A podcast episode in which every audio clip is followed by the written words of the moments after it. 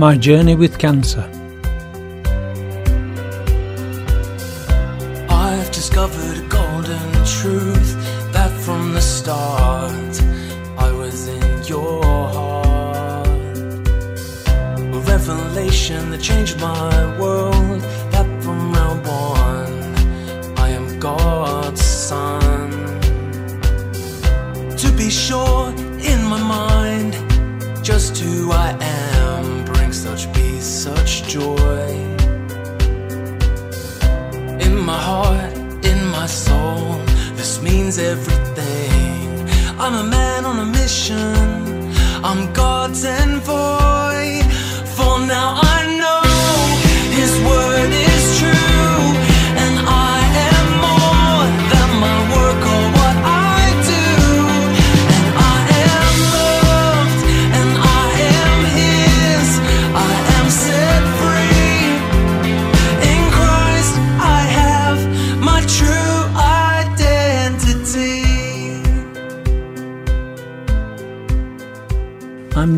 cancer sufferer.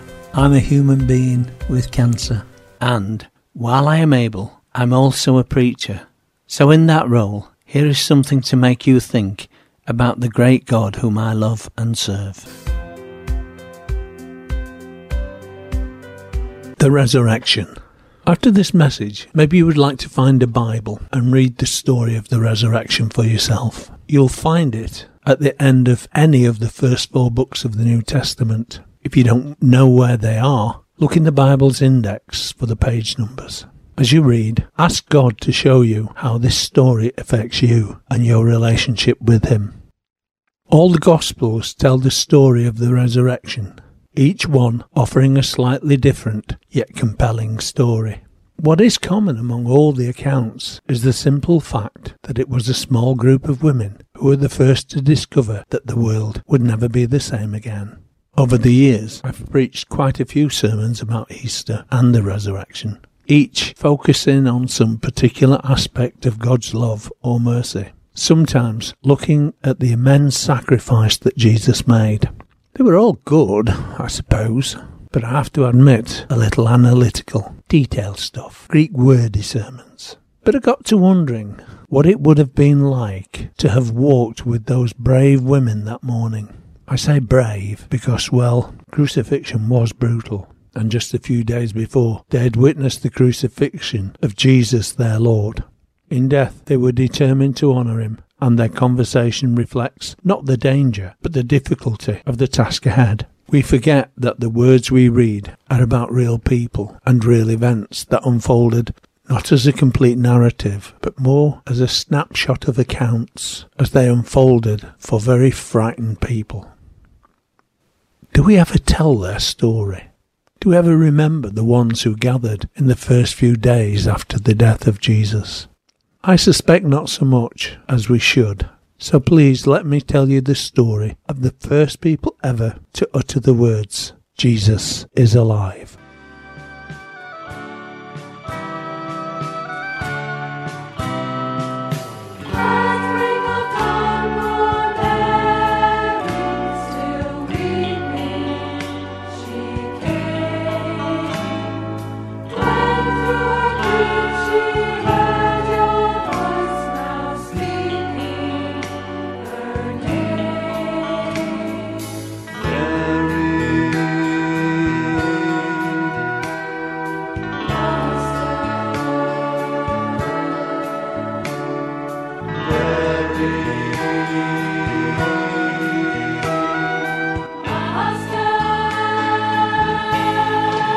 Put yourself into that little band of sisters, perhaps taking the role of Mary Magdalene, and follow your heart as you journey to the tomb with them. It's a cold, misty morning in Jerusalem, and it seems like the mist swirling around has drawn a curtain over the terrible events surrounding the death of Jesus. Each of you have brought spices to anoint the body of the one you happily called Lord. Maybe it's fitting that it is a small group of women that come to do this most intimate of things. Men are so often concerned with control and power. Even the disciples argued about that. Who would be greatest? Who would be best? But a woman brings life into the world. So, yes, you feel it's fitting to be here, honouring him in his death. His mother will bathe him, crying tears of regret, and after scenting his body with spices, bind him again for his eternal rest. You talk as you make your way through the garden. Rumour has it the governor has set a guard over the tomb. Why were they so afraid of the man they had just killed? It's not as if he could do them any harm now. Not that he ever did. He was about love and forgiveness, not war and destruction. You realise that those in power are trying to deny the oxygen of hope to the followers of Jesus. Maybe they will deny you the right to anoint his body. You hope not, because it's been so long now. This is the third day. His spirit will soon depart, returning to God who gave it. He said something about that, or at least you kind of think he did. Under your lips you offer a prayer. O God, full of compassion, who dwells on high, grant true rest upon the wings of the divine presence, and may the all merciful one shelter him with the cover of his wings forever, and bind his soul in the bond of life. The Lord is his heritage. May he rest in his resting place in peace. And let us say, Amen. Everyone joined in the Amen, which embarrassed me quite a bit because I didn't think they could hear me. The conversation returned to the most pressing problem of all. Even if the soldiers did let us go to the grave, how were we going to move the heavy stone? The four of us could never do that, and the stone was there for a purpose to keep people out. I suppose that included us. So how on earth would we move it? We couldn't ask the soldiers. They would be there to keep it in place. Someone, maybe his mother, Mary, suggested that God would find a way. Soon we were approaching the tomb. The light was growing now. The orange glow of dawn made the swirling mists even more frightening than before. Graveyards are never easy places to visit, but when your heart is broken with grief, it's doubly so. Still, we had one last thing we needed to do, and nothing was going to stop us. The first we knew something was wrong was when one of us tripped over a prone figure on the ground. To our horror, it turned out to be a soldier. We screamed and almost ran for it, but he was just lying there fast asleep on the ground. So much so he never even stirred. Having recovered from the shock and gathered our wits again, we hurried on, only to find in ones and twos the rest of the one time vigilant guard of the Roman Empire, each one sleeping soundly, blissfully unaware of what was about to unfold. Suddenly, the red and gold of the cool morning light was washed and almost purified by a pure bright light coming from the tomb. So bright, it seemed to chase the mist and gloom away. Now a veritable wall of light so pure it hurt your eyes streamed with growing intensity from that hollow grave.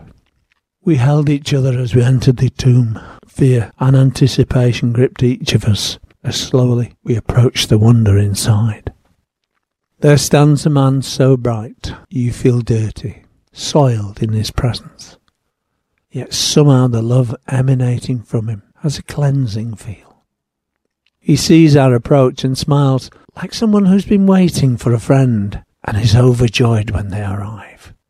Now, all of us are shaking with fear and wondering what it all means. Don't be afraid, he said. You're looking for Jesus, the one they crucified? He's not here anymore. He's risen, as he said he would. He told us to go back to where the others were and tell them Jesus is alive. On hearing all this, Jesus' mother fell to her knees and Simone began to sob. I was just stunned into total silence. How could this be? How could he just defy death itself? We headed back to town, and it's when my doubts came. How could someone so pure, so holy, ever want to know someone like me? Once again, I felt so dirty and unclean, unworthy. Somehow, in the confusion, I got separated from the others and found myself alone wandering in the garden. Alone and afraid, I fell to the ground. All the pain of years of abuse and everything else just came flooding into my soul like a tide of destruction. The grief overwhelmed me. And then it happened. A light just seemed to erupt inside me. No, it was more. It was a feeling so pure and wholesome, flooding every part of my being. I looked up, and it was him, Jesus, standing there in front of me. He spoke just one word. He said, Mary. And his love and forgiveness was overwhelming. I could feel the uncleanness slipping away. It felt like all the sin in my life was lifted from me. Master was all I could say. Put his hand on me, and I knew it would be okay. Don't ask me how. I just knew everything would be okay.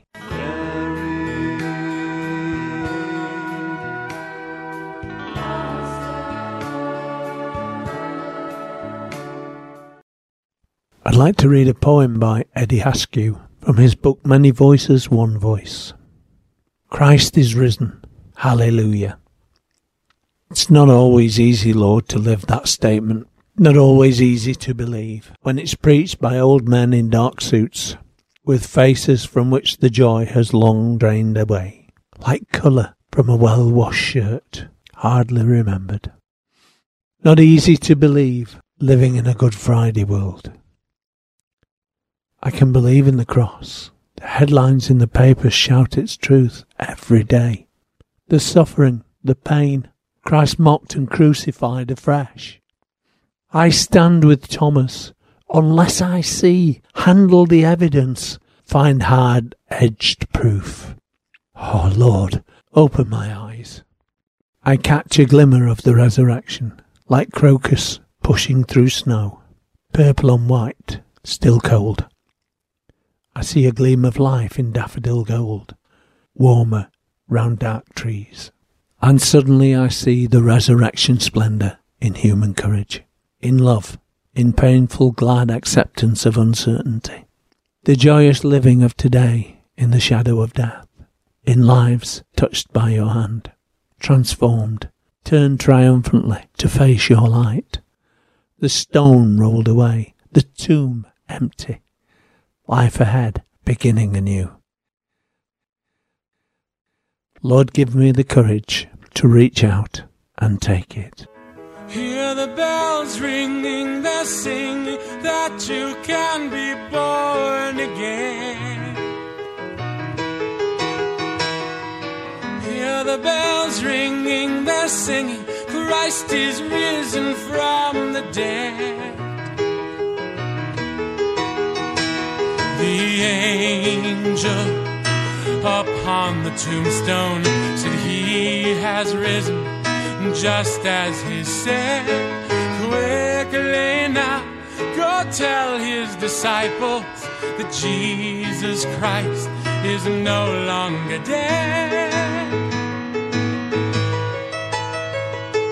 Joy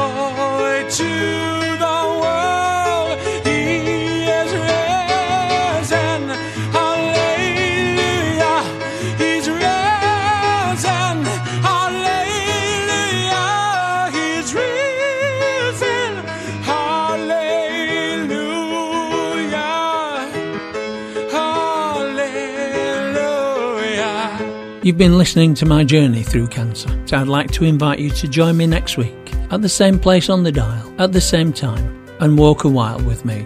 And I personally trust it will be a long, long series because I want to be round for a long time. If you've found what you've heard today helpful, if it's brought up issues in your life, then why not phone in to the Flame Studios?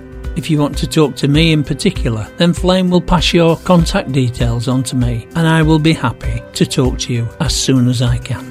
Jesus, this means everything to me. In you, I have my true identity. Jesus, this means everything to me. In you, I have my true